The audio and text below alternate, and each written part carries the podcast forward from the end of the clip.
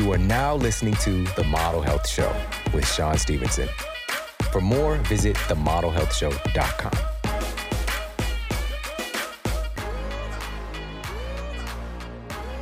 Welcome to the Model Health Show. This is fitness and nutrition expert Shawn Stevenson, and I'm so grateful for you tuning in with me today. What is actually controlling the decisions that you make?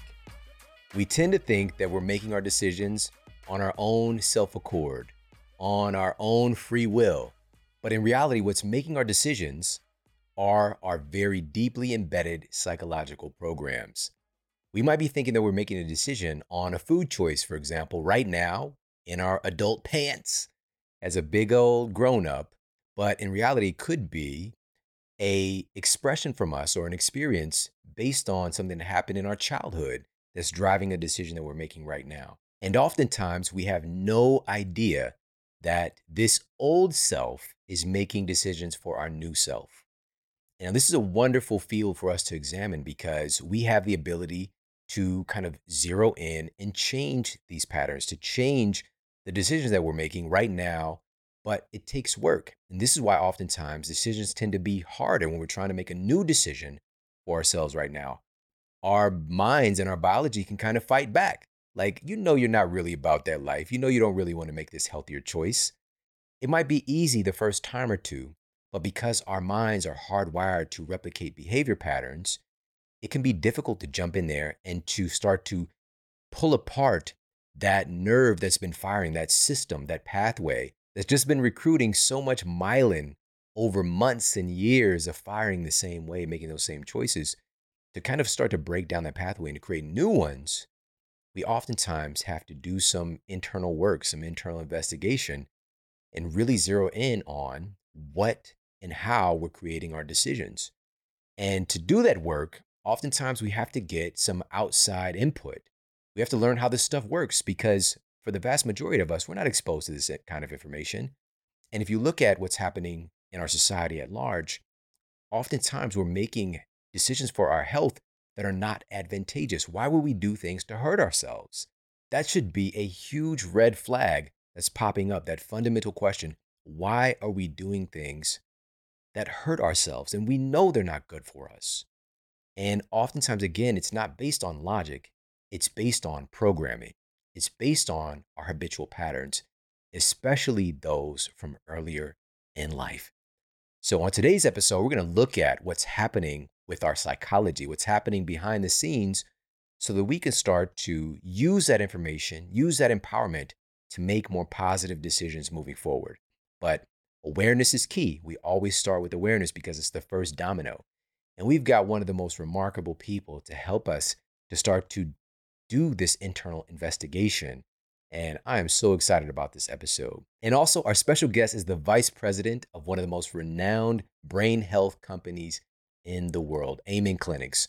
They've done over 200,000 SPECT imaging scans, literally looking at the brain to see functionality, to see brain activity, and how certain lifestyle factors, certain experiences in life, certain nutritional implements, how this stuff really affects our brain in the real world, not just guessing, but actually looking at the brain. So, in her specific field, she's an expert in nutrition.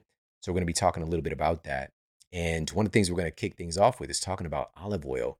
And researchers at Auburn University actually uncovered that oleocanthal rich olive oil is able to help to reduce brain inflammation. And neuroinflammation, inflammation of the brain, is one of the fastest growing epidemics in our world. Some of the offshoots, of course, are dementia and Alzheimer's, but what's largely not considered is the impact that it has on our metabolism when our brain is essentially on fire. Now, research that was published in the Annals of the New York Academy of Sciences, the researchers uncovered that there's this really shocking occurrence taking place with neuroinflammation and nutritional diseases. Namely, what they denoted was that brain inflammation is a causative factor for obesity, and obesity is a causative factor for neuroinflammation. So, our growing waist size is creating inflammation in our brains. And our brains, with this heightened state of inflammation, is contributing to dysregulation with our metabolism. Specifically, they noted it was hypothalamic inflammation. So, this is well noted to be the kind of master gland in the human brain, this hypothalamus. It has a huge regulating influence over our metabolism, over even our ability to assimilate calories from our food. There's this really interesting connection between our brain and our gut. And researchers at Yale University uncovered that the human brain, based on its assessment, not that it's factual, because of dysregulation, its assessment of your caloric needs, even if you might have 100 extra pounds on your body, because of this metabolic dysfunction, your brain could still be under the impression that you are lacking caloric intake.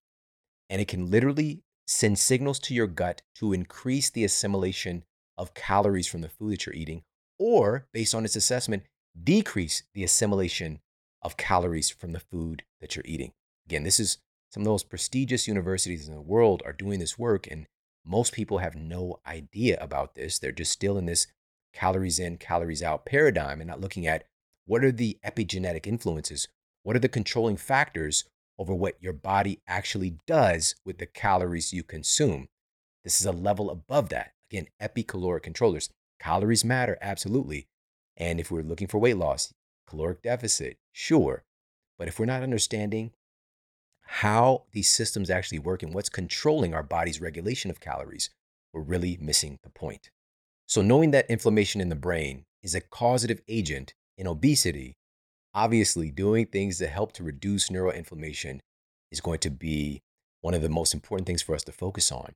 And again, researchers at Auburn University found that olive oil, extra virgin olive oil, oleocanthal rich, high quality extra virgin olive oil can help to reduce neuroinflammation, specifically helping to heal.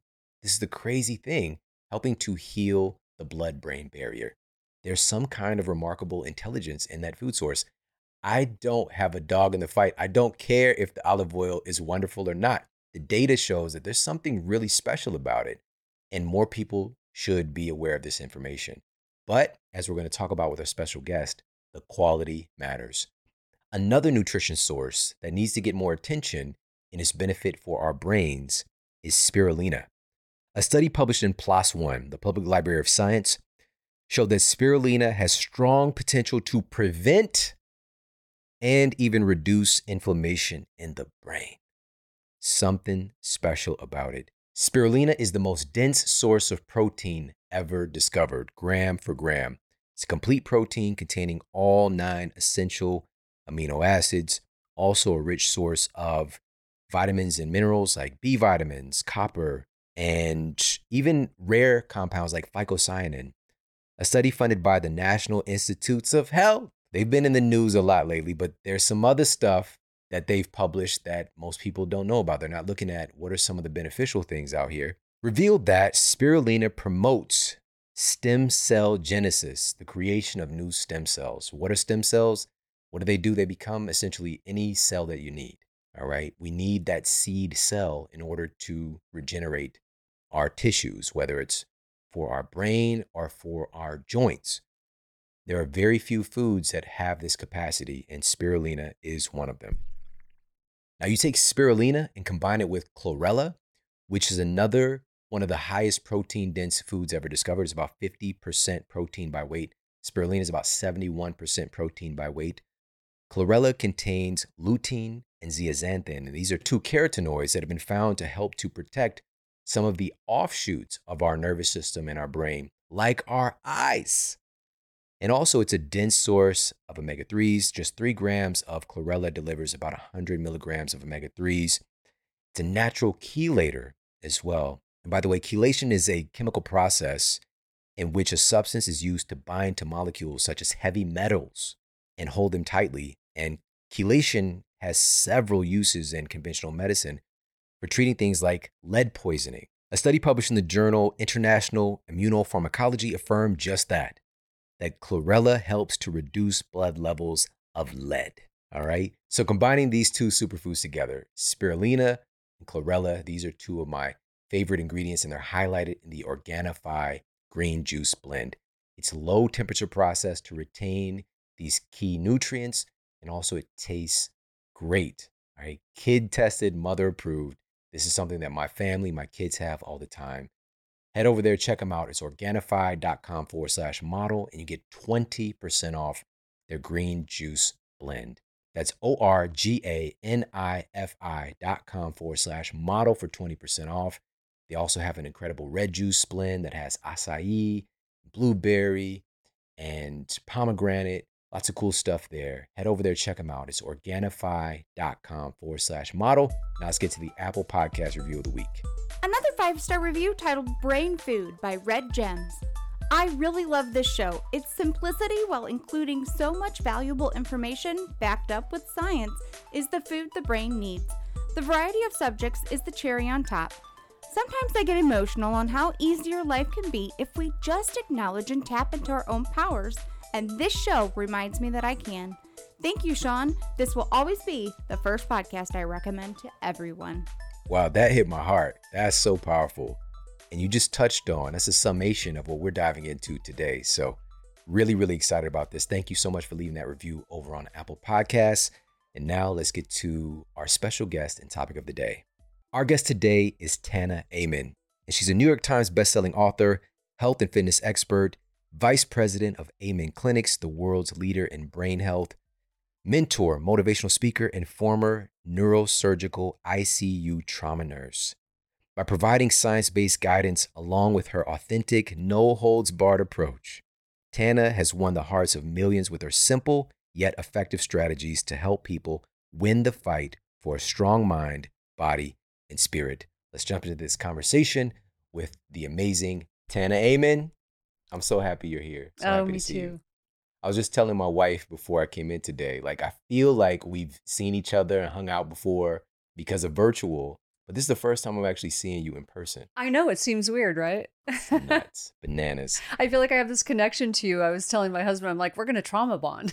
Trauma bond, yes.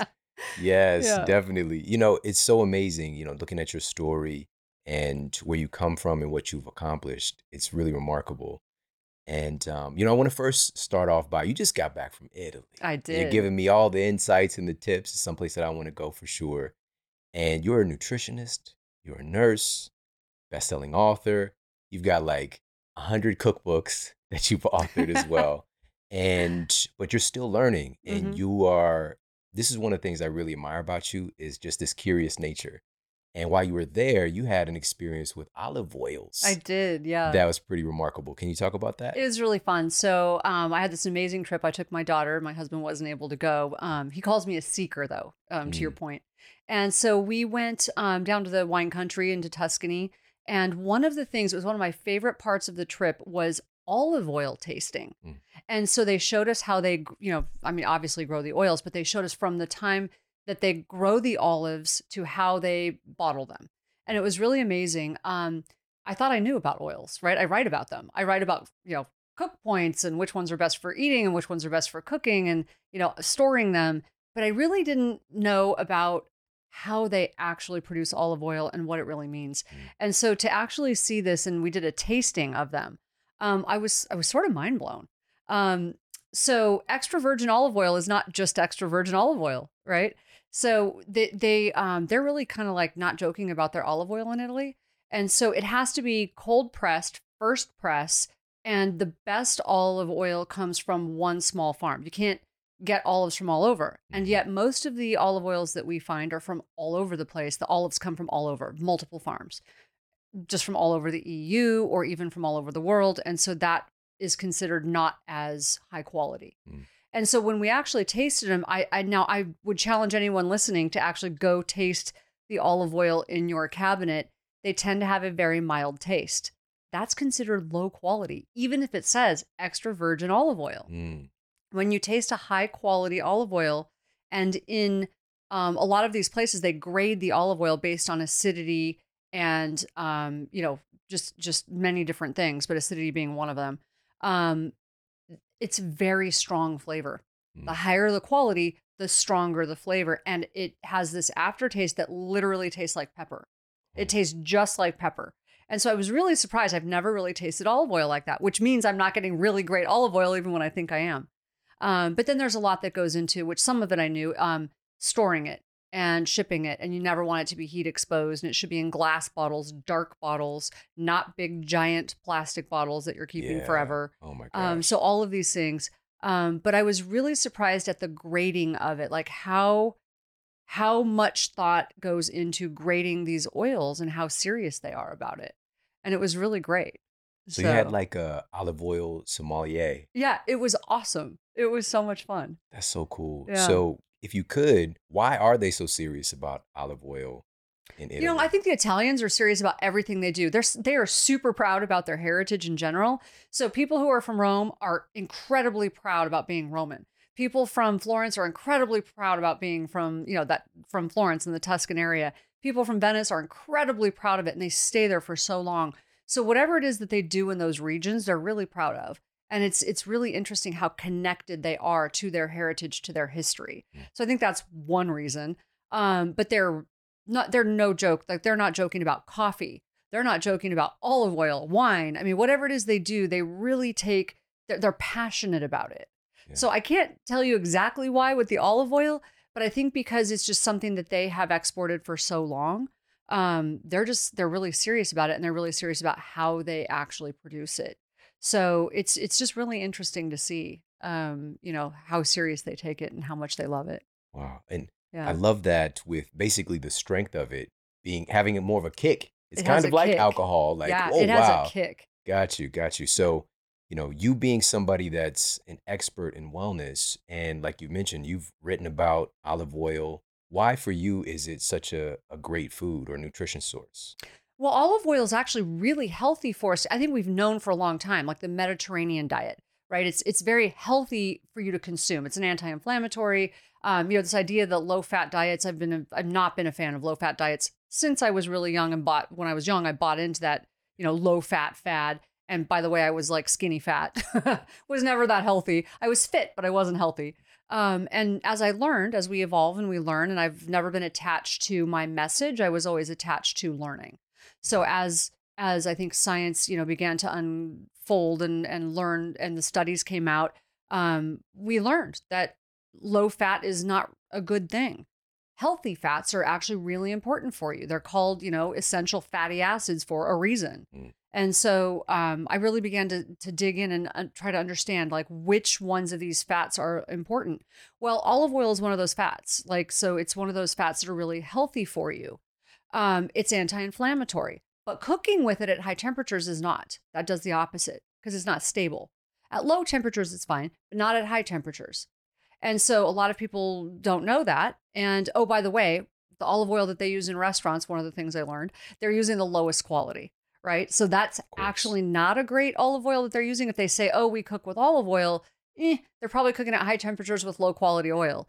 So maybe not the best thing, but most restaurants don't cook with healthy oils anyways. So um so that's just something you have to be aware of. Yeah. Um so you don't one of the reasons you don't want to cook with oils that have a low smoke point when you're cooking at high temperatures is because it breaks them down and they become inflammatory.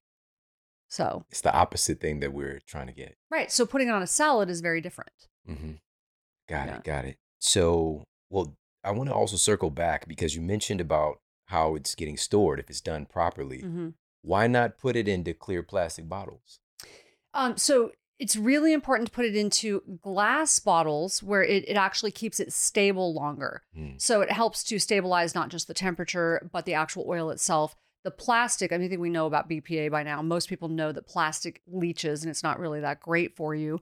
Um, but also, it with oils in particular, it just tends to break down much faster. And one of the reasons they do that is because of cost, obviously, and they can put it in large containers. Well, that by itself isn't the best thing buying large amounts, people will go and they'll buy these huge containers of oil. Well, unless you are cooking a lot and you're going through that really quickly, it's best not to do that. Buy smaller amounts of oil in glass bottles that are dark because it stays stable and it controls the temperature a little better.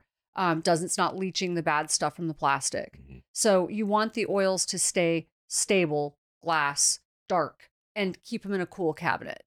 So that's one of the reasons you want to do that because you don't want them breaking down. When they break down, they become inflammatory, which is one of the reasons people often ask me why are because we always thought that the PUFA oils, the poly, you know, the poly um, monosaccharides that are, you know, the unsaturated oils, we always thought those were the best oils for us. Um, sunflower, safflower, um, corn oil, um, um, Canola, cotton, canola, soy. soy, Oh my gosh. um, all of these oils that we thought were so good for so long, and they're in most processed foods, by the way, and they're what a lot of restaurants use to cook with. The problem with those is that um, they're unstable and they break down really fast and they become inflammatory, and so they're they're not good for you. And they're just they're not a great source of oil for you. So yeah. yeah. Tho- those are really already just denatured, right, they're denatured. damaged uh, structure of Absolutely. those fats. So again, those are instantly bringing into the body, creating a pro-inflammatory environment. And so what they thought was going to be a good thing turned out to not be a good thing. But did So- they really think I know. that? I don't see. I you agree. know? Did they really? Just like you know, I mean, well, we can get into a whole other thing.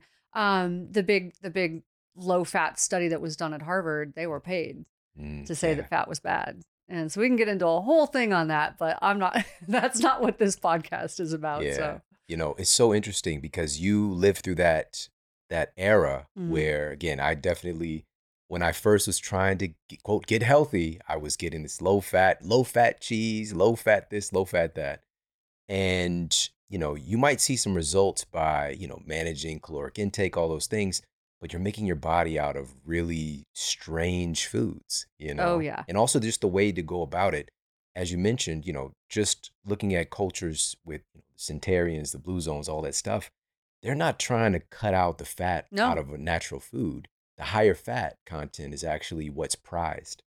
it's super interesting. You just mentioned the blue zones. So I did all of it. So I grew up super unhealthy, a very unhealthy environment, lots of trauma, lots of drama, and very poor.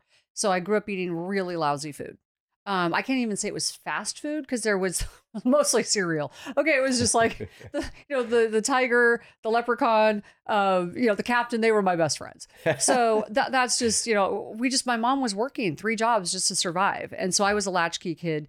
Um, I just ate garbage. So then as I got older and I started to get into fitness, I got into fitness really young, um, but I didn't know what what health was, and so I did all of the fad stuff. I mean, I I was, you know, a really extreme vegan for a while, but I didn't understand that vegan didn't mean that I could eat French fries. like, was, you know what I mean? So vegan and health are not synonymous. Um, I didn't understand all of the stuff. I did all the extremes. Um, I um, did the um, food pyramid. I've done caveman. I've I did all of it. It's like trying to figure out what is all the fads that came out. I did them. But one thing I did, I my nursing experience, nursing school, and where I worked, I worked at Loma Linda. Loma Linda is Seventh day Adventist, it's a blue zone. And so I was like, these people are super weird. They don't drink coffee, and I can't do this. so there's, there's no meat on campus, and there's no coffee on campus. There's no coffee anywhere. And I'm like, yeah, I'm not going to survive nursing school without coffee. So I bring my big jug of coffee with me everywhere, you know, every day when I went to school. And I'm like, okay, this is this is just weird. Um, but I when I started working in the hospital, the craziest thing happened. I cherished that education I had there. It was the greatest education and where I worked. And I remember I worked in a level A trauma unit that was a neurosurgical and a surgical and a trauma unit. And I remember getting some of the patients in, um, 98 years old, one 102 years old, and they'd come in and like no wrinkles and no medical history. And I'm like, okay, this is really trippy. This is like Twilight Zone for me. Like, why do these patients look so healthy and young and like they don't have a medical history until that point? Mm. And it's that life of temperance. They live that life. Now, I'm not Seventh day Adventist, but I'm like, there's got to be something to this. Like, there must be something to this diet and um, really managing your stress and exercising. And, you know, they really believe in, in that biological, psychological, social, and spiritual. And you have to balance all of those. Mm, oh my gosh, that's the consistency across the board Yep. is community and the social construct, which is kind of the opposite of what you experienced, and it's very similar to to my story as well. yeah. Hashtag trauma bond. Yeah. Um, but if you could, because your early experiences really helped you to kind of deconstruct what can be of service to others. Yeah. Because I don't think people realize how common it is. We tend to be like, you know, like I grew up in a dysfunctional home. It's like, get in line, pick a number, you know, you're not alone. Right. And you really brought forth for me, and I got to dig into this a little bit the past couple of days, this understanding of the the ACEs score. Yeah. So can you talk about that and also how you got into this field in the first place? So I got really excited when I started learning about ACE scores, which is adverse childhood experiences. And they started studying this, I think it was back in the 80s or something. Um, they started un- like learning and really noticing that kids who grew up in trauma, in drama, trauma, um, they were sicker. These kids are sicker and they grew up sicker and they died earlier. And so they started to categorize it and they wanted to understand why are kids who grow up in trauma not doing as well. And so there was a there was a clear connection to it. And so they started studying it. So they um, came up with a sort of a grading scale, zero to ten. And kids who have a score of four or more, they actually are much sicker and they tend to get seven of the 10 most common causes of illness. Okay. But kids who have a score of six or higher die 20 years earlier Mm, of yeah. preventable causes. Okay, so my score is an eight. so, so I thought this is really important to know, right? This is really important to know, um, and it explained my life because I was a really sick kid. I was sick all the time. I was one of those kids who was always in the hospital. I've had ten medical surgeries. I had cancer in my twenties that came back over and over and over again. Um, I've been so depressed, I wanted to die. Couldn't figure out why, like I was wasting oxygen on the planet. And when I look back at my life, it was very chaotic, very traumatic, and there was a lot of unresolved trauma. But when I learned about this, I'm like, yeah, I'm not okay with that. Mm. I'm just not okay with this, right? So I started doing a lot of work on myself, resolving some of that trauma, did a lot of therapy, um, as my husband calls me, a seeker. And so doing a lot of that work because I thought I'm not okay with just accepting that. And so your history doesn't have to be your destiny. And it's really interesting how um, it explained why I was such a sick kid, but that's also why I went on my journey to help to help myself, to heal myself. And that's why I wrote the Omni Diet. It's why I wrote the Brain Warriors Way. Um, it really came from this journey to help myself, this odyssey, if you will, and to break the cycle for the next generation. Now, my daughter is a one. On a scale of zero to 10, my daughter's a one. And that's the goal for me, right? So from eight to one. And so, um, but food, how you live, your exercise, meditation, you know, how you feed yourself, getting help for the past, it all matters. Yeah. And you don't have to just accept it. Yeah, that's so powerful. And we'll put this study up for everybody to see. But uh, a recent study was done. This is, you know, uh, animal study, but they were really kind of trying to see can trauma be passed down generationally. Yep. And they found very conclusively that it was passed down to future generations. And here's the rub, you know, with that, it's kind of being in this dysfunctional environment, but in exposing the animals and us to enriching environments can help to kind of fortify those traumas and stop the process from extending any further and kind of heal what's happening physically and psychologically. And that's what I want to ask you about because there's two aspects to this and the implications with being a more, you know, a sicker person, essentially, more propensity towards dysfunction, disease. Same story here. You know, I was in and out of the hospital with asthma and allergies. And when I was, you know, a kid, really still, I was diagnosed with this so called degenerative Yeah. disc disease that's so called incurable. And this is an advanced arthritic condition, like that's relegated to people that are much older. And I'm a kid. Why am I expressing this old man's inside? Right. You know and little did i know again it wasn't just the practical application of changing what i was eating but this is what i want to ask you about there's two parts. One part is the internal chemistry right? Because experiencing this trauma experiencing living in volatile conditions our thoughts are creating chemistry in our bodies. Always. right? So let's talk a little bit about that just what's happening internally that can kind of push us into create the conditions like this fight or flight system for us to get sicker easier Well, that's part of why you just sort of nailed it. That's part of why kids who grow up in trauma and drama are sick all the time because they they are they get stuck. So your brain, especially your brain, your brain is developing when you're really young and your brain is developing. Um, when that happens and you're stuck in a constant flight or fight, it you're constantly releasing cortisol. That actually changes the way your brain develops. And so lots of things happen, lot, nothing good when that's happening when um, you get stuck in that flight or fight. It's not only affecting your body, we kind of know now that being stuck with that cortisol turned on isn't good. It elevates your blood sugar, it does all kinds of things that are not healthy for your body. It also is affecting how your brain develops. Mm. So you're more likely to end up with things, you know, like depression and ADD and all these other problems. Um, and so that's part of the issue. So you just sort of nailed it when you said, you know, that you kind of get stuck with that cortisol turned on. Yeah. Those those hormones get turned on, but it's hard to turn them off. And that's where we get into trouble is that even when you're older, you have this tendency. I my natural tendency, I am always looking over my shoulder. Like I am always looking over, even at 15, Yeah. because of the environment I grew up in and where I lived and how I grew up. I w- ended up in a situation where I was assaulted and drugged down an alley. Right. So when you grow up in certain neighborhoods and areas and whatever, that's what happens. To this day, I will look behind my back. I chose martial arts instead of dance. Right. It's it's how you live. It's how you think. Yeah. So my natural tendency is to turn to that.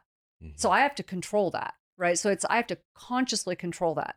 That's prayer, that's meditation, that's that daily practice. Love is a daily practice. Forgiveness is a daily practice. Happiness is a daily practice. I don't think of those as feelings. I think of those as a practice, something I have to do intentionally.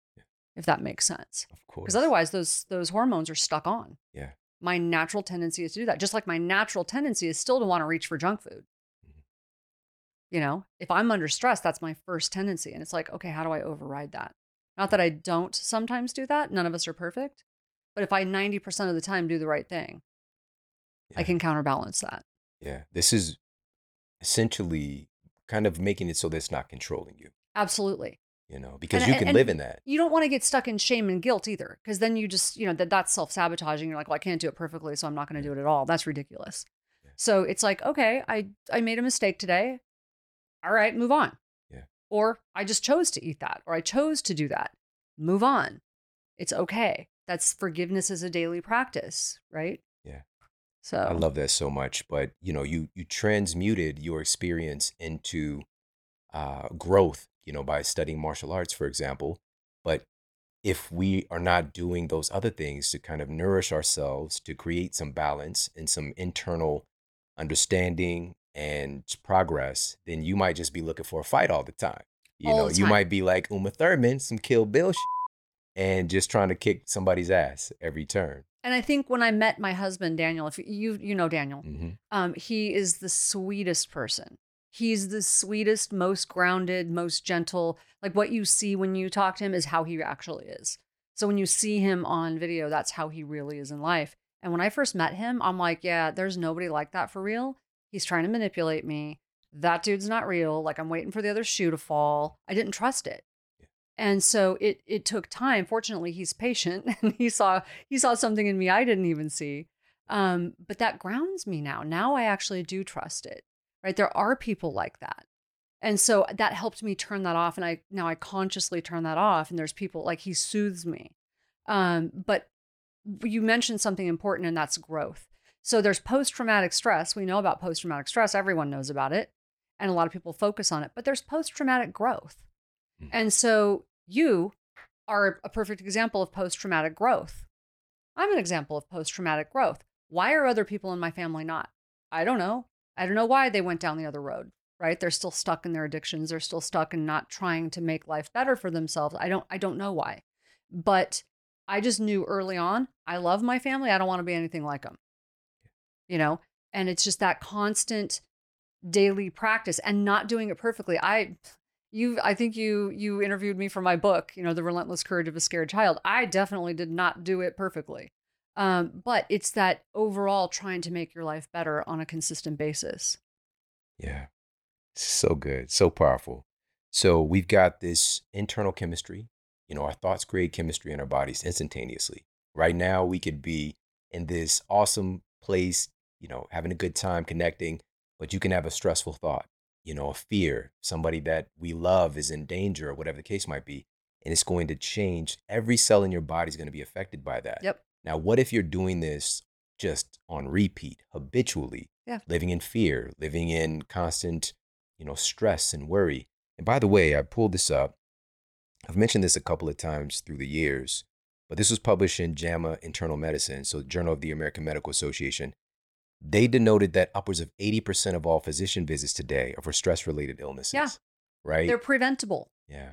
so That's the big thing. So, and you mentioned something. Uh, you, what, what did you say? You said um, if we're stuck in this in this cycle of fear, you mean like we have been for the last two and a half years, as Exactly. a society? yeah. Um, yeah, I think I think as a society we've gotten stuck in it, and it almost becomes not just a way of life; it's almost addictive.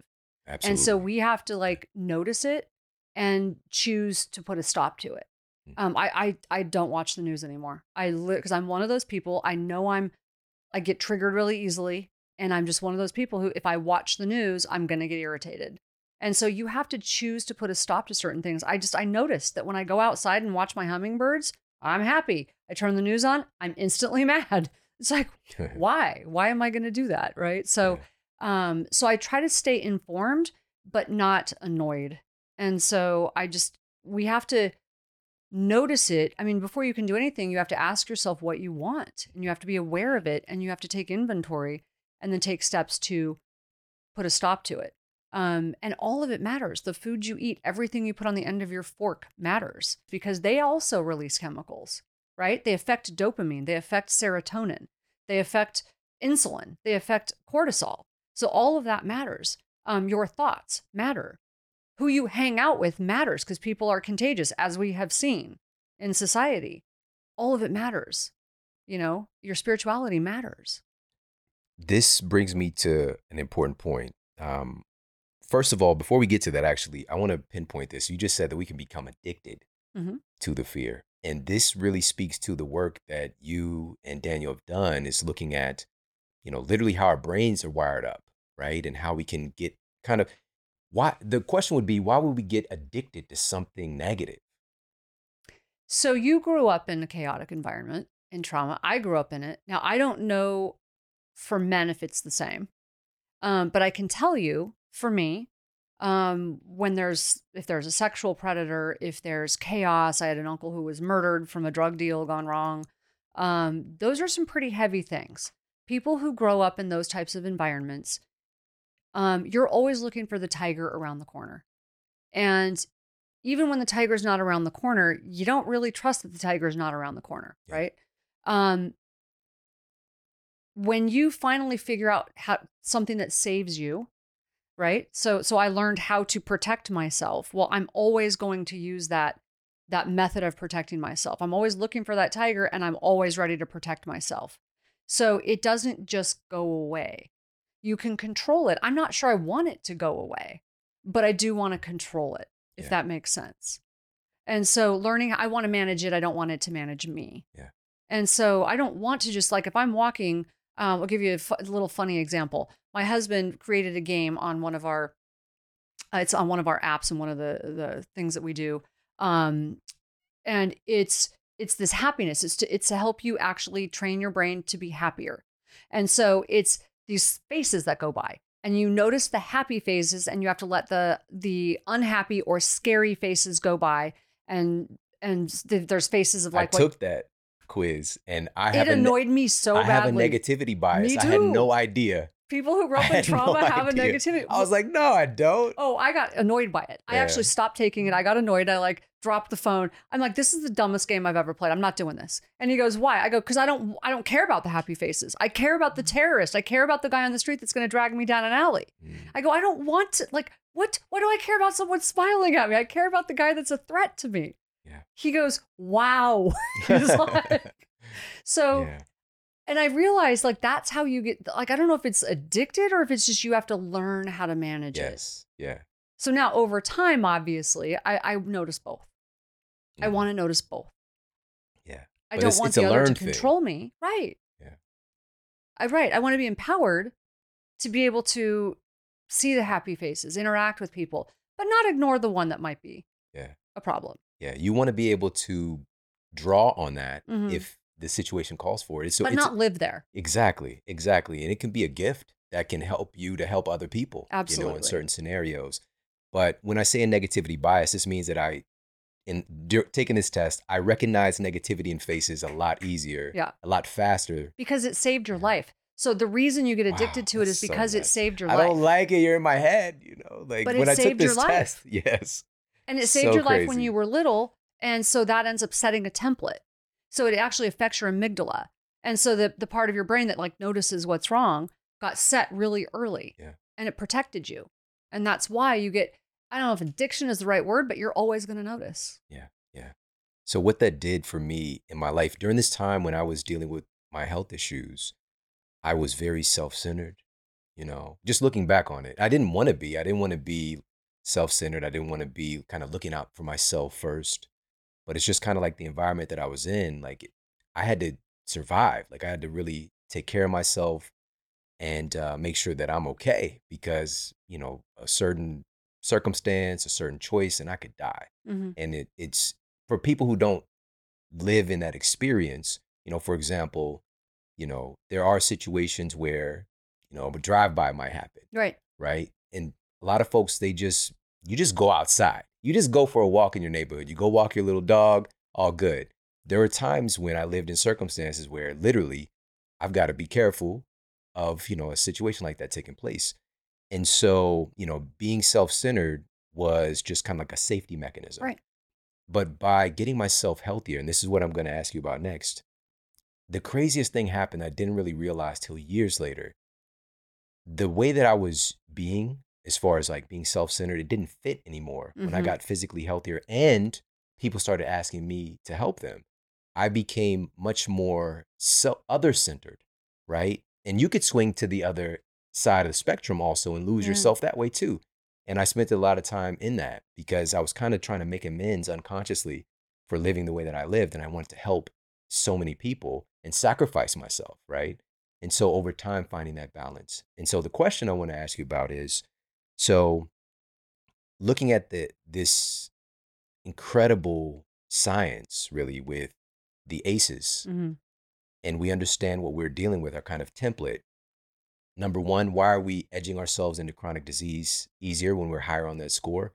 The, the internal chemistry that we're creating. Stress, Yep. just because you can't touch stress doesn't Mhm. mean that it's not very real and might be arguably the most destructive thing potentially for our bodies. But the other thing is having that experience and growing up in traumatic in a, in a traumatic environment, it also influences the choices that we make. Yes. So it's not just the internal chemistry, it's our perspective, it's our psychology, and it's the choices we make as a result. yeah. So let's talk about that. Yeah, because your blueprint is different. So your blueprint and how you see the world is super. It's very, very different. Like I said, I didn't even trust my husband when I met him because he was too nice. So I almost passed him by. He says I tortured him for the first 18 months. It was really that I just didn't trust him. Mm. And so I was broken internally. Um, I wouldn't didn't see it that way because I looked really tough. But it was like I I I you know, this guy was too nice. He just wasn't he didn't fit my template of what a guy was supposed to be like. They were kind of jerks, right? That's how they were supposed to be. And so when he wasn't a jerk, I'm like, yeah, that's not that's not trustworthy. It doesn't even make sense. I'm just hearing myself say it, it doesn't make sense. And so, and I remember a girlfriend saying to me, Your problem isn't the guys you meet, it's the ones you give your number to. I was like, Whoa. Like, whoa. And that just, it literally was like cold water in my face. Mm. So the problem was me. It was my blueprint. To your point, it's my it's the decisions we make when we grow up in certain environments. You're not stuck with that. You get to change it if you want to, but it takes work. No one said it was going to be easy, Mm. right? It's a choice. So I chose to do the work on that. And one of the reasons that I chose to do the work on that was when I had a little girl, I'm like, I am not raising her the same way with the same garbage and the same nonsense. If I have a choice, I'm going to break those cycles. I'm not going to do it perfectly. None of us do as parents, but I'm going to choose to break those cycles, whichever ones I can. And so a big part of me getting healthy and breaking those cycles was for my daughter, was was to change the next generation. Um, but how we see the world is shaped early on. And you mentioned something earlier about trauma can be passed on. It absolutely can. They did a study with mice and they shocked the mouse and then they exposed them to the, to the um, smell of cherry blossoms, shocked the mice, exposed them to cherry blossoms. And then they exposed them to cherry blossoms and the mice were scared, right? But their babies were scared too. Mm. And they never exposed them to the shock. They exposed them to the smell of cherry blossoms, the scent of cherry blossoms, and they were scared, even though they never experienced the shock. So, yes, trauma can be passed on, right? It's epigenetics. And my grandmother had gone through a war. She was from Lebanon and she went through a war and she went through a great famine. And to this day, like I'm a prepper. Like I'm one of those people. Mm. I had toilet paper when the pandemic came because I was like, it was you. but I've been storing food and water and you know supplies for 20 years. Like that's mm. it's it I never went through a famine, but that's just how I am because my my family it just was I don't even know why. It was just passed down. I don't know. Yeah. Um, but but we are all of those things sort of shape our blueprints and how we see the world and the how we see the world and the decisions we make. Right? So it's epigenetics, it's life experience. So it's nature, it's nurture. Yeah. So to specifically zero in on a, a psychological impact of ha- having a high ACEs score, Mhm. our choices with what we eat, for Mhm. example, can definitely be influenced. And what we tend to do in our culture is blame the person. Like, why can't you just do this? Why can't you follow instructions? Why can't you just do what I say? And even we blame ourselves. Why can't I make the choices that are better for me? Mhm. And negating the fact that the way that we grew up, the environment we grew up in, could be very likely is controlling the decisions or influencing the decisions that we're making for what we're putting in our bodies. Yeah, and let's let's be fair. Um, um, there's also a lot of factors like awful food is cheap. Okay, so when you grow up poor, it, it is cheaper.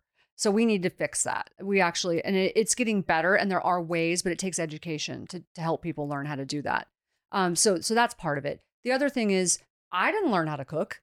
My mom was busy working. I never learned how to cook. So reaching for foods that were processed and already cooked, um, or you know, so so-called foods, um, that was easier, right? That was I didn't know how to cook. And when you're poor, you often don't learn those basic skills. My daughter is an amazing cook.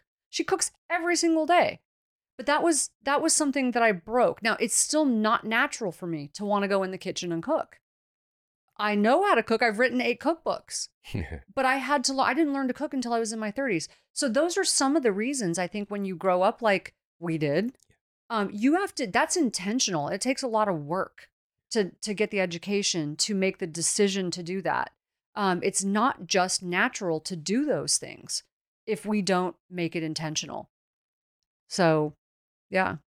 I want to ask you about a specific term because once we once we make the decision to to eat healthier, especially if we grew up in this kind of pro- ultra processed food paradigm, by the way, because there's a distinction. You just came from Italy. Yeah. There's processing, like olive oil is processed. It's coming from an olive. They're doing something, but that's very different from taking, you know, some oats and turning it into goddamn Lucky Charms. Right. Right. It's very different. Right. right.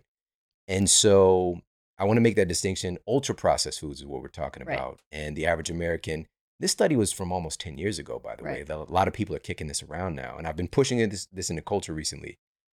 Uh, approximately 60% of the average American's diet is ultra processed Mhm. foods. So this isn't, again, we're not in the minority by any sense. But within that, there's this paradigm. Once we start to get healthy, start eating higher quality food, we make this decision to take care of ourselves. But then we cheat, Right. right? There's a cheat day or cheat meal or what do you think about this terminology?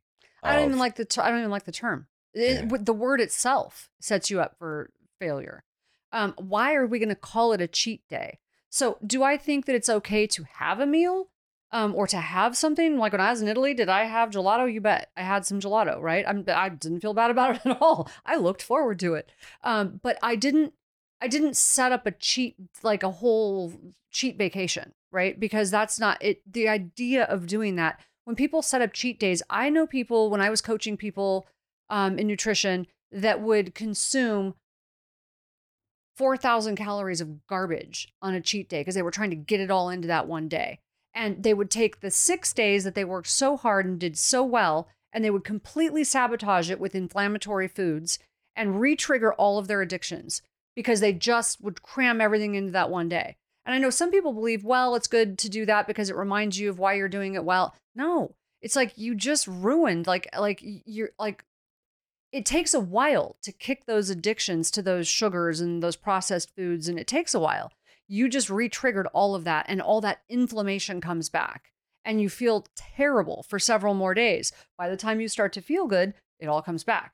Now, that's why I like more the idea of 90 10 or 95 5. Like just eat really well 90% of the time or 95% of the time. And if you have something, don't feel bad about it.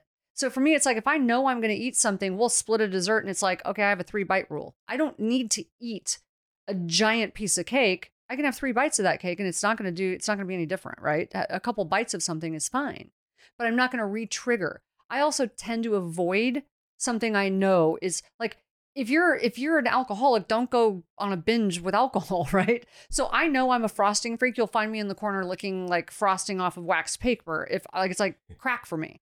So I try to avoid those foods that I know are just going to re-trigger it and send me down this like wicked place, right? But I don't like the idea of a cheat day. It's like just have something and move on.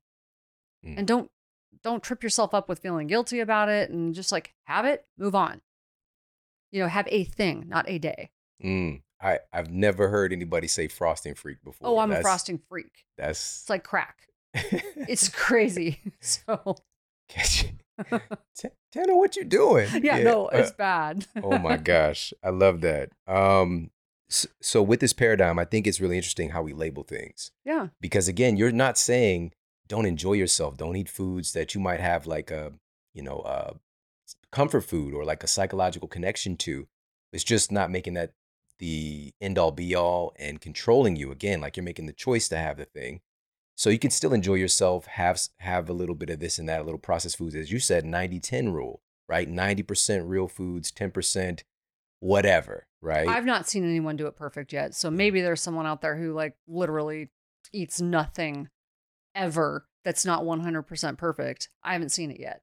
So I, I think we just, I think we almost create problems when we just tell people they have to do it perfectly. Yeah. Uh, because then there's shame and guilt, and then they don't want to go back to doing. You know, it's like forget it. I can't do it. I'm not good enough.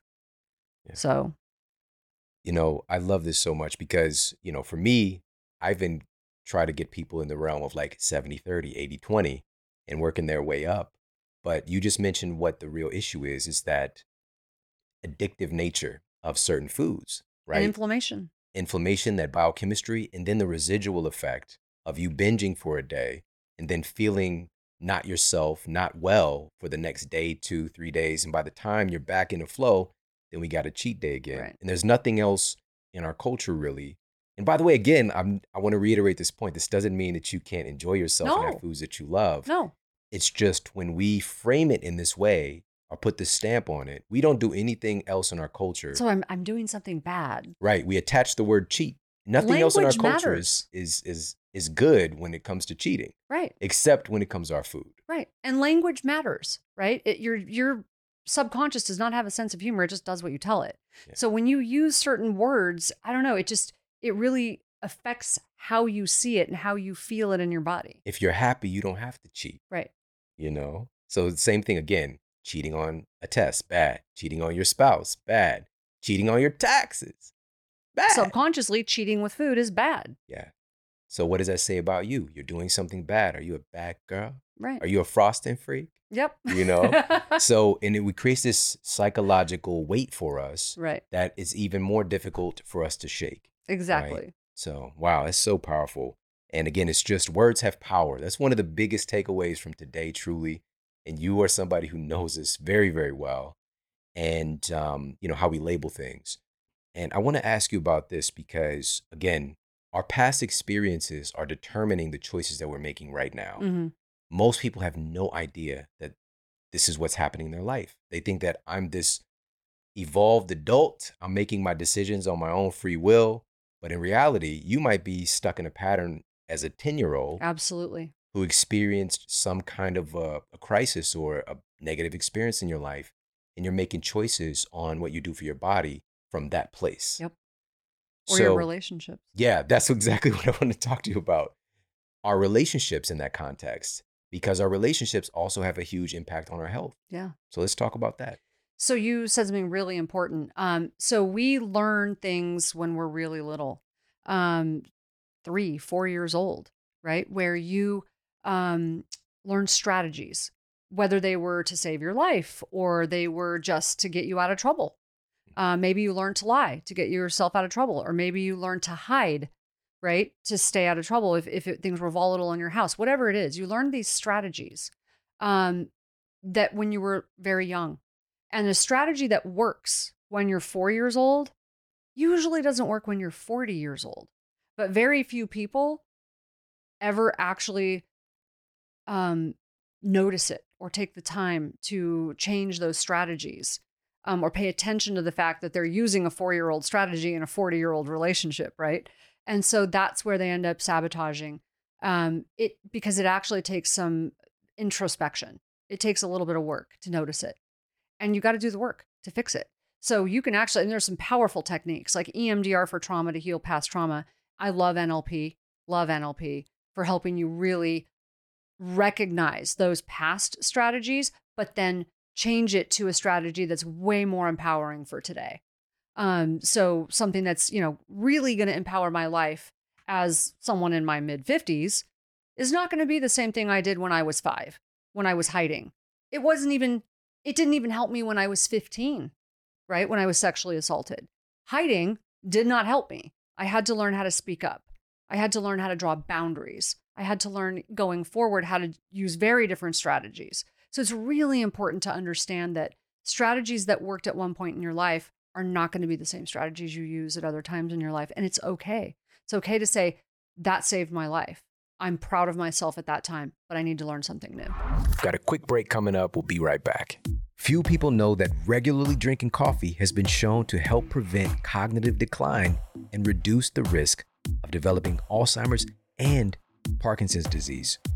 This attribute, referenced in the journal Practical Neurology, is yet another reason why intelligent coffee consumption makes the list of best neuronutritious beverages. Another study featured in the journal Psychopharmacology uncovered that drinking coffee has some remarkable benefits on mental performance. The researchers found that intelligent coffee intake leads to improvements in alertness, improved reaction times, and enhanced performance on cognitive vigilance tasks and tasks that involve deep concentration. Now, why am I stressing intelligent coffee intake? This means acknowledging the true U shaped curve of benefits and not going ham on caffeine.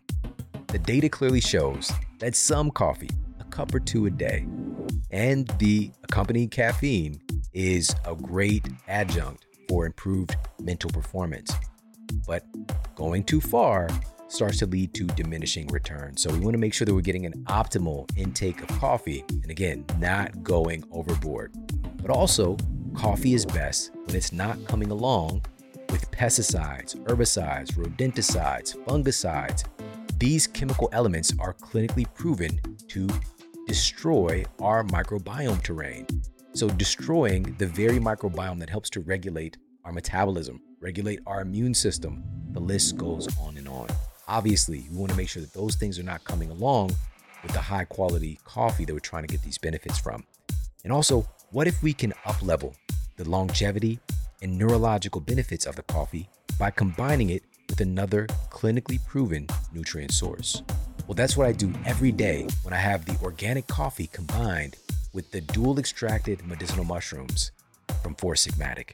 And if we're talking about optimal cognitive performance and the health of our brain, the protection of our brain, there are few nutrient sources like lion's mane medicinal mushroom that pack these kind of benefits. Researchers at the University of Malaya found that lion's mane has neuroprotective effects, literally being able to help to defend the brain against even traumatic brain injuries. It just makes the brain more healthy and robust. So, again, this combination of medicinal mushrooms plus organic, high quality coffee is a match made in nutrient heaven. Go to foursigmatic.com forward slash model. That's F O U R S I G M A T I C dot com forward slash model to get 10% off their incredible mushroom elixirs, mushroom hot cocos, and mushroom coffees. Again, that's foursigmatic.com forward slash model. And now back to the show. You have a very great example of what a shift in relationships can do for your uh, actions and how you function in the world. You know, because I would imagine it's a lot easier for both you and Daniel to make healthy choices because you have each other, hmm right? But, you know, for you coming into this situation where, again, for him, it's 18 months of torture, you know, to kind of get through, break down these walls. And from there, you know, um, and the work that he's doing as well, being able to peer into that and you guys can start to consciously create a healthier culture, right. right? So I want to talk about the impact that our relationships have on our health hmm and our choices overall. we we just we make a really great team and our kids would say we're super weird we're weird. Mm. but we get along so well and we just you know it's we're a really great team like even during covid we didn't mind being i would just when you're with the right person it just it was not that big of a deal. You know did stuff going on outside of our house bother us? Sure were we concerned? A little but but we were fine right? And we love that we make a difference together and it's funny because a lot of our health and nutrition stuff has evolved together which is great um we weren't eating all that healthy when we first met and we just we really learned and evolved together which is fantastic and which is funny because we're both medical people. We thought we knew a lot. Go figure. But we learned that together um, and we love that we respect each other enough that so many couples they're together and it's like one person wants to get healthy but the other one wants to sabotage it. That's really difficult. I mean that's a really difficult relationship. For us when one of us wants to do something even if the other one doesn't want to do it i practice martial arts he has no interest you know he wants to do something else but we respect each other we support each other. Fortunately when it comes to health we're in that together and we have this mission together to really help people and change their lives and it it really is special. I mean it really is. But getting through life together and getting through problems and crises when you are bonded and you have the same overall goal it's it's amazing Yeah. you know i always feel like it's just like that's my person that's my it's i'm home i'm grounded he's the yin to my yang you know he's just like it's just always very um complete Yeah. That's amazing. It's such a gift. And, you know, but still, both of you is choices that you made yeah to create that. Oh, and we both made really bad choices before for us. They weren't healthy for us. So I think learning from that, again, not recognizing it and going, okay, I mean, you don't have to beat yourself up for it. Learn from it. Don't take that garbage with you into the next relationship. Like own that that was part of, you know, part of it was you and take responsibility, not blame. Responsibility is one of my favorite words. Um, it's the ability to respond. It's not taking blame.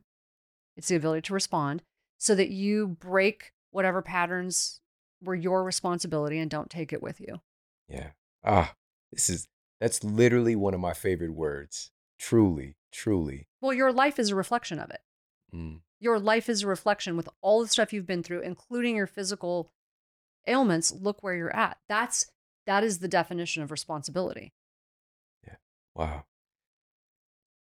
Man, that's powerful. So, you know what's so interesting for me again, from when I look at myself, I I understand that there are some unique capacities that I have, but I see that in everybody. Like I think everybody has so much beauty and potential and capacity for so much, but it's a choice, you know. And what was holding me back truly was placing blame, pointing the fingers on my environment, my parents, my, you know, this or that. Um, you know, why won't anybody help me? Why won't these physicians Yeah. help me with the condition?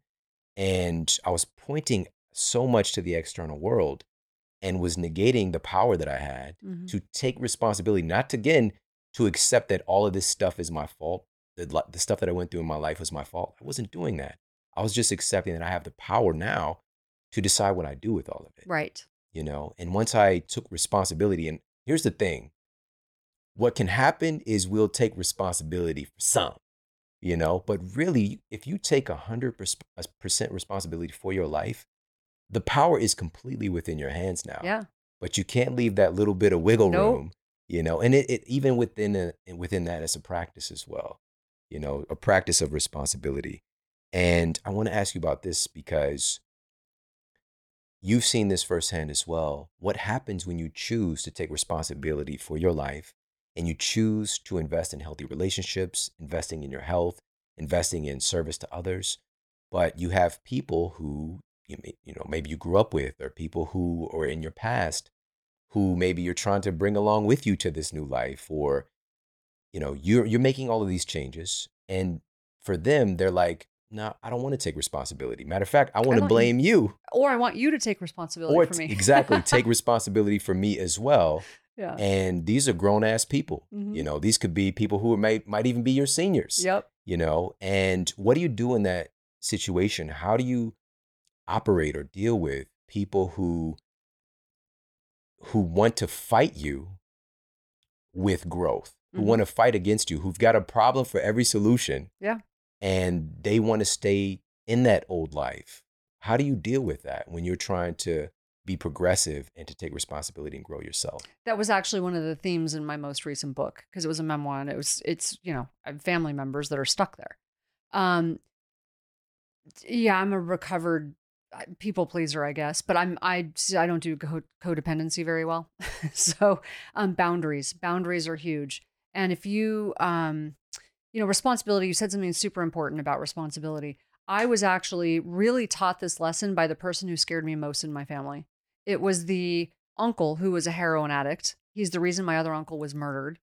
And that was very traumatic for me when I was four years old. But now, fast forward, and he's taken responsibility for his life and he's helped countless people. He became, you know, a coach and was doing all kinds of things and working in prisons. And he drew a circle and he said, This is a circle. How much responsibility are you willing to take? And I'm like, For having cancer? Are you kidding me right now? I was like mm-hmm. really angry at him. And he goes, I didn't say how much blame, like how much responsibility are you willing to take? And he cut the circle in half. And he said 50%. If you take 50% responsibility, the ability to respond, then someone else or something else still has control over the other 50%, which is what you just said. And I was like, well, I don't want someone else having control over my life. And it was like this aha moment. And that's when I really learned how to take responsibility. But when I did that, to your point again, that's when everyone came forward and wanted me to help them. And I learned really quickly that if other people aren't willing to take responsibility for their lives, it's it's like they're gonna they're gonna try and pull you down, right? It's way easier to pull someone down than it is for you to pull someone up. So I'm willing to give handouts. I'm not willing to or hand ups. I'm not willing to give handouts in my family. And I had to be really good at drawing boundaries. So there are some people who simply are not ready or choose not to for whatever reason. And I have to be okay with that. I will help you help yourself, but I will not I will not enable you in your addictions. So that's just something I have to be okay with. And I have to be okay with not being popular. I was not put on this planet to be popular. And that's okay. So I had to be okay with drawing those boundaries. And, you know, sometimes I just have to say, I love you and I will miss you. Mm. Call me when you're ready. Yeah. Oh man. How do you get to that place though, Tana? Because I know a lot of people just Fatigue. tired. I'm tired of your shit. Because I made a promise to myself when I had my daughter that I would not. My mother was very codependent and she exposed me to a lot of things because she felt like she had to fix everyone that was not fixable. And I was exposed to a lot because of that. And I made a promise to myself that I would not do that, that I would not, that I was going to draw boundaries for my daughter's sake and create a healthy environment for her to live in. And that was really my motivation. So every time I felt tempted to do that, I'm like, not doing it they have to be healthy enough or at least wanted enough to take responsibility or i'm not not doing it Yeah. Man, that's this is crazy. All right. We we've kind of talked about this a little bit before we got started, just the similarities, but that is a huge justification for me because even psychologically, we have to figure out things for ourselves and putting creating those boundaries. For me, it was the safety of my kids. yeah you know, and just being able to like truly, I can't. Prior to that, I was still, you know, hang out with, associate, go to certain places with people, and I know the danger is is imminent and possible. But once my kids got to a certain age where I like, I can't let them hang out with this No. family member where literally they might get shot or they get attacked or and then those things happen later on, years later, those things actually happen. And it's just like my kid could have been with you. Yeah. You know, and not understanding why do I want to draw back and protect my kids? And it's just a I think it's a very logical thing to do. It's not about, you know, it's not a love-hate thing. It's just a logical thing to do to want to protect your kids. Absolutely. But at the same time, we still go through this psychological milieu of like, you know, I don't want to leave people behind. You know, I, I love people, especially coming from where I come from. It's just like you don't forget where you come from. You know, you reach back to lift people up, but some people you reach back to lift them up. They'll pull you down. Yeah, they'll try, they'll throw their handcuff on you Yep. and, you know, try and do, uh, you know, a little bit of a, It's the same. yeah, We're not that different. And it's, you know, it's, there's just some people, you know, like I said, you have to say, I love you and I will miss you. You're going to have to figure this out or call me when you're ready. Um, there's just some people who are not going to be ready. And you just have to be okay with that. Um, you know, I, I, it's so interesting. It's like when you finally get healthy, for me, it's like, oh, she's such a bitch. Okay, you're not wrong. I'm okay with that. You know, it's, I'm okay with that. It's, it's, it doesn't, what you think of me is none of my business. Mm. I'm okay with it Mm. because I have to live with myself, my decisions, and what happens to my daughter and my family. I'm okay with it.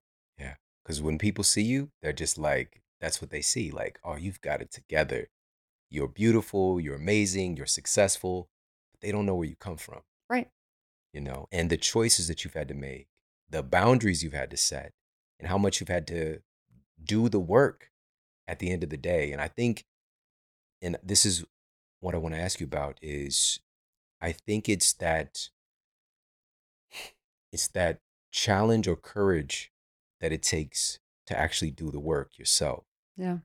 And this leads into your latest book. So, what was the inspiration? Why did you feel drawn to to write your memoir? Ooh, that was hard. Um, my husband wanted me to write it for a while. And one of the reasons I held off was because my daughter was too young. There's stuff in there that I felt like she's not going to understand yet. Uh, my life was, not, and my book was still the PG 13 version, but there was just stuff I needed her to be old enough to understand because my life was not pretty. And some of the, deci- you know, the trauma we experience when we're young, it's like, okay, that wasn't my fault. Literally wasn't my fault. You're a child, right? But some of the decisions you make when you're older, I think those are the hardest things to overcome because there's shame associated with that. There's guilt associated with that. And I've done the work on all that stuff. But, you know, I think our self induced trauma in our 20s sometimes, that's the worst stuff. so, so I was like, you know, I just, I need her to be old enough to understand some of the choices I made. And that's why I waited. Um, also, everyone in, not everyone, but most of the people in my book are still alive. And that was really interesting to try to write some of that stuff. So I had to, you know, um, I had to have some heavy talks with some of my family members. And what was fascinating to me is that the people in my book who had the hardest stories to tell had they were okay with it. They had done the work. Mm. The people who didn't really have much to worry about, they were like didn't want their story. I didn't I didn't do anything like, you know, I'm like, yeah, your story is not that bad, but they're still hiding from Yeah. who they are. Yes. It's Yes. so interesting to me. So interesting. You know, the people who really were like my uncle, you know, the one who was a heroin addict, who's responsible for my other uncle being murdered. He's like, Yeah, you didn't really get that story right. It was way worse than that. Mm. I was like, Whoa, because he's done the work. Yeah. That's really powerful. That's a really powerful insight. I think you just mentioned, you know, being in that place where I think they're closer to change or to having a better life. And being that close because of our addiction to the drama and the Yeah. trauma and all that stuff, it's just like, it's just, it's right there. Versus when you're so far gone and life is so, so gone. difficult. And, you know, because for me, I think that I was in that place. You know, I really, I was, I was by myself. Like, not to only lose your health, and I'm bare, I'm hanging on by a thread in Mhm. college. You know, like I went from a full credit load to just one class, like Mhm. multiple semesters. I was embarrassed, you know, and um, I just didn't have anybody. I didn't have anybody looking out for me. And I was going through that by myself. It was a really, really dark time. But because of hitting truly like a rock bottom, like I don't even know if I'm going to be able to to pay my rent the next month, all the things financially, health wise, relationship wise, psychologically. It was just a total mess. Yeah. And also just where I come from, you know, all the stuff that I've been through. Truly, and you just said it too, there can be two different versions of this to be like, I'm tired, right? It could be I'm tired of the drama and I'm putting an end to it. Or also like, literally, I'm just tired, so I'm giving up Right. right? And so I had kind of reached that place where I was tired, but I had a choice of what kind of tired that was going to be, right? And, you know, I, I look at that situation where things were truly, truly rocky for me, like really, really messed up. And I had the ability to see that this path that I'm on right now is just going to end in something very, very bad and I've got to make a change. I had a choice to make.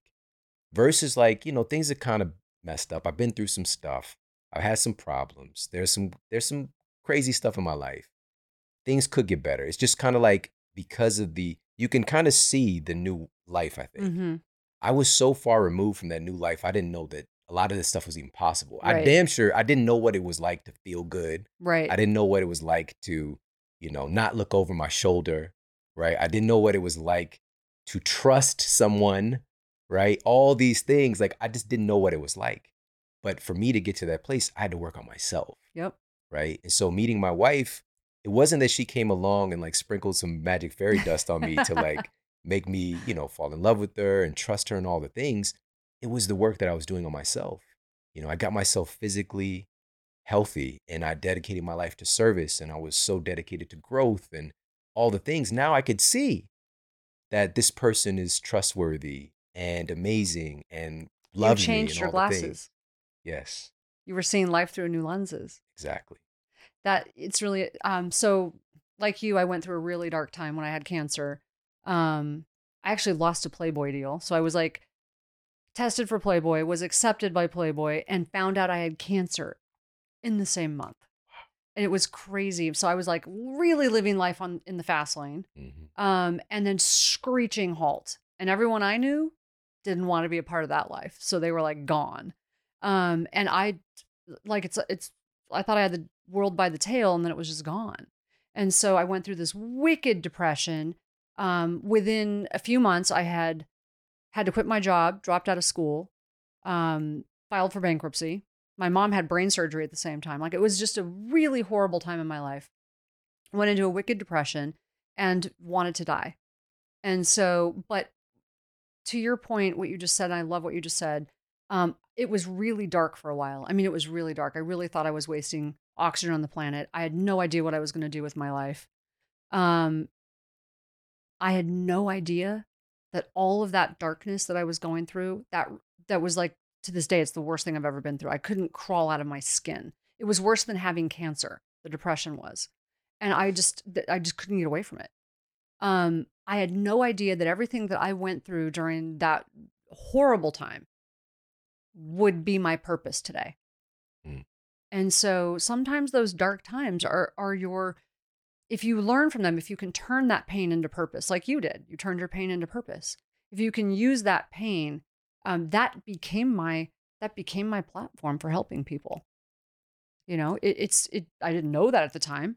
If anyone would have told me that back then, I'd have like probably punched him in the face. I was like, I'm like, shut up. and I don't I'm want to do this. to punch right i don't want to be here right now this is not what i want to do um but but here i am and that's the purpose in my life you know is that pain to purpose Yeah.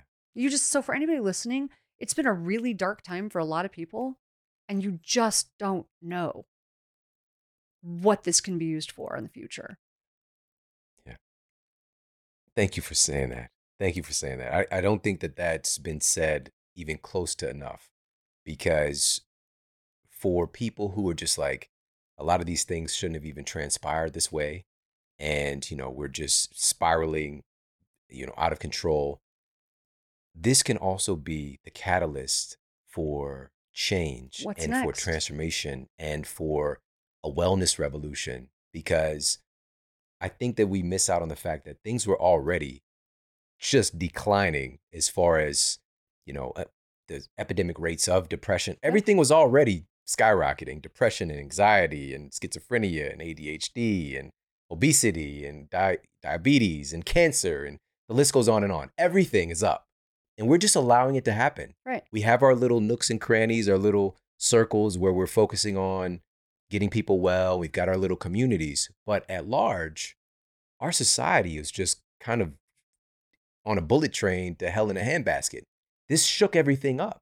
Yep. And this could be the catalyst for real change because even though we had our little, you know, our little universes that we're creating, our little small universes, you know, um, I think we could be disillusioned to the fact that the whole was hurting hmm a lot. And so this can get our attention on that. And I know it did for me for sure. And I want to ask you about this. And, you know, this is a big part of why I do what I do. And also, this is the work that you do and focus on, which is how taking care of our physical health, specifically our nutrition, eating well, how that can have amazing trickle down effects into other areas of our lives.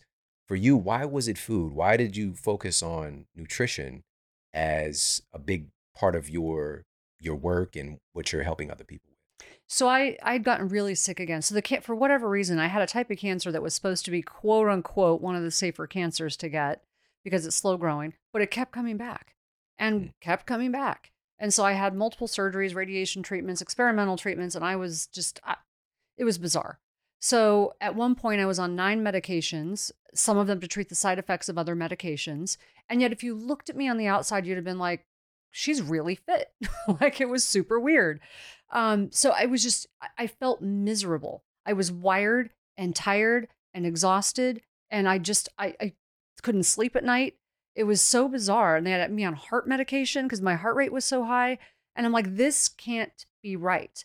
And they told me I couldn't practice martial arts anymore. They told me I couldn't really lift weights anymore or run or do anything like that because my heart rate was really high. And I'm like, this cannot be right. I'm, I'm a medical professional. This cannot be right. I was going through another treatment. And my doctor said something to me. He said, You should be grateful.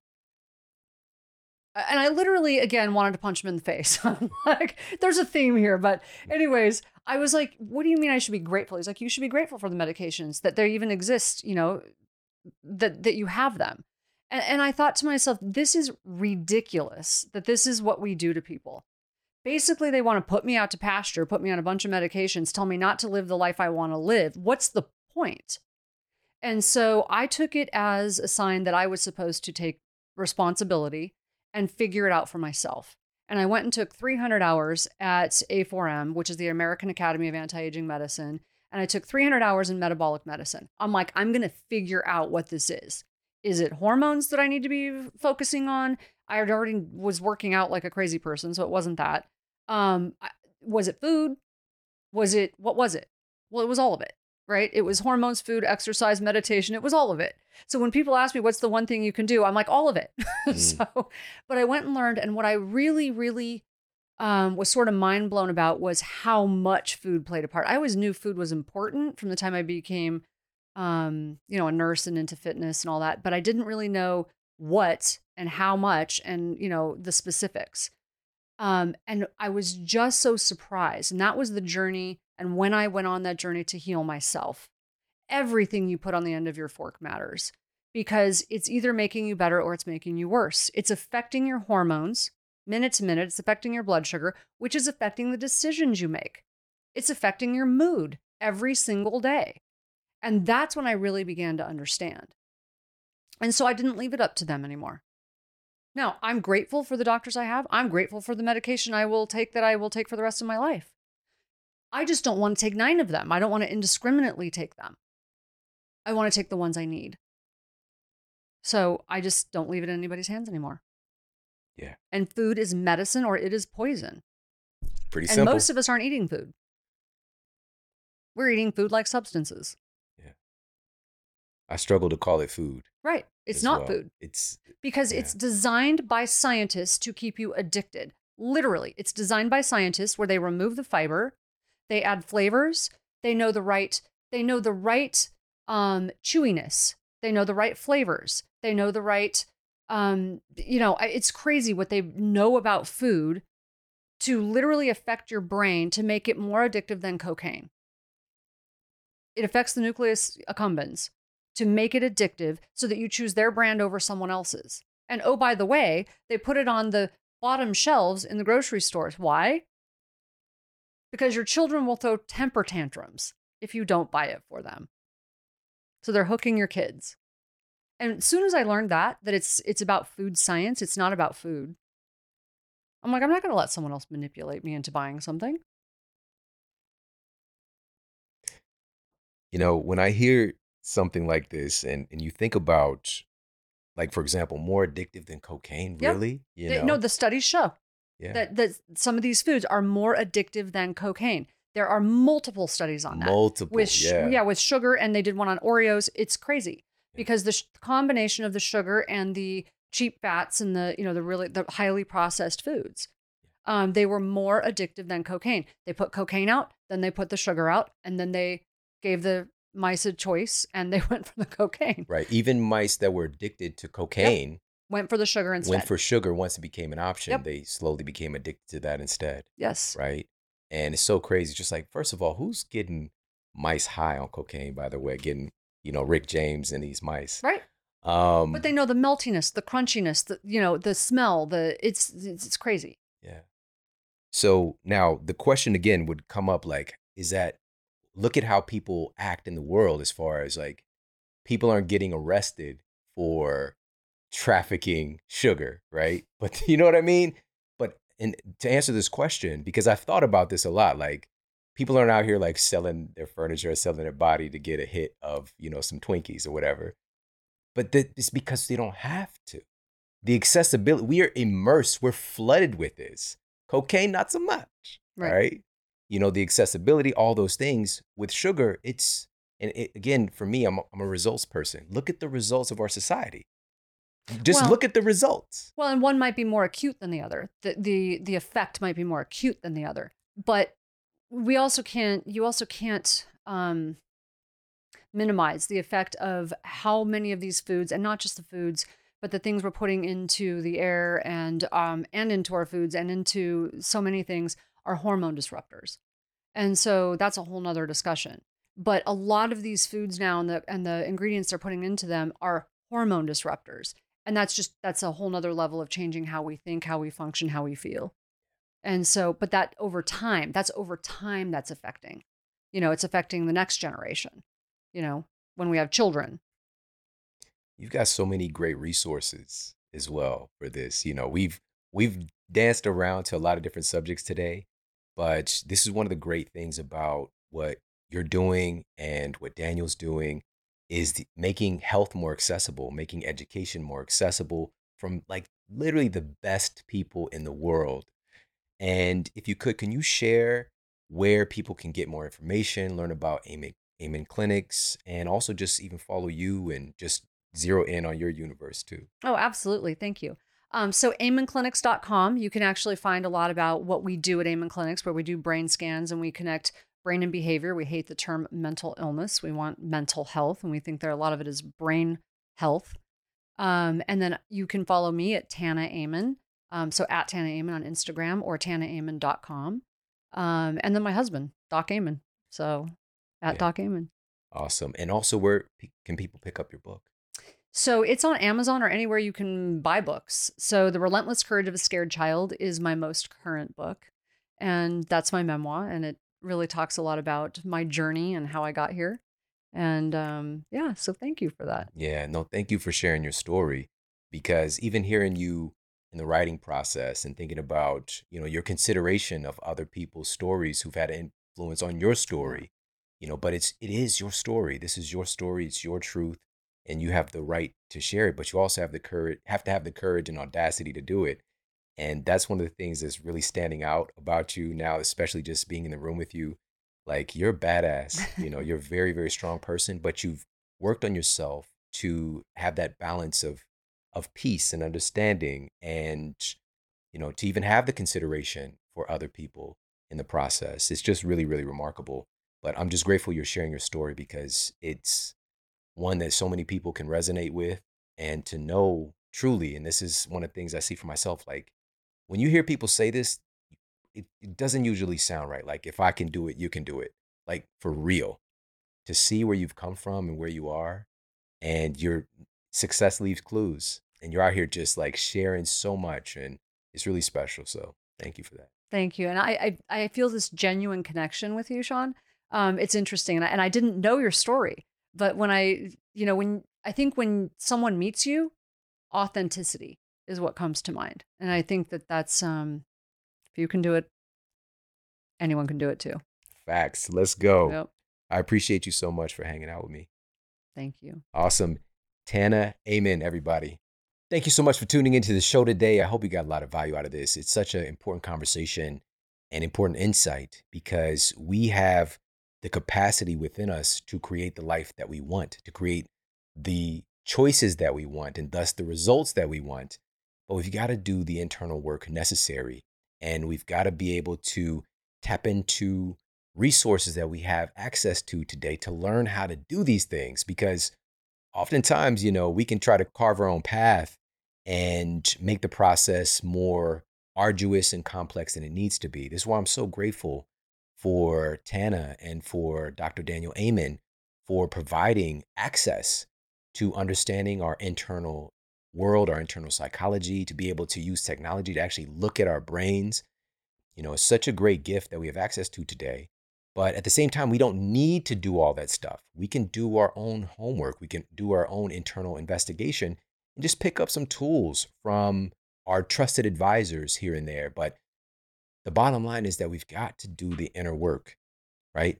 And that was one of the things that I mentioned during the episode is that it can be intimidating. It takes courage to do that, especially when we can see the potential for better, like right around the corner, right over that fence. You know, it's like the grass is greener on the other side of the on the other side of that fence. But the truth is grass is greener where you water it. It's greener where you take care of it. It's not about getting to the other side and everything's going to be so much better. It's right now you have the capacity and the tools whether you realize it or not within you to create that life where you don't have to constantly be looking at the other side, what's happening over there. Those people have this stuff figured out we have it within us. You have everything you need within you. You have an entire universe within you, within that amazing mind and body of yours. And your capacity is really limitless. But we're in a society right now that can tell you otherwise, that can inundate you with the belief that you're not enough, that you're not capable, that you don't have what it takes.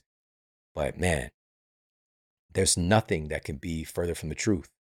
But again, it doesn't matter if you hear this from me or if you hear this from some external voice, you have to find this out yourself. You have to acknowledge this within yourself.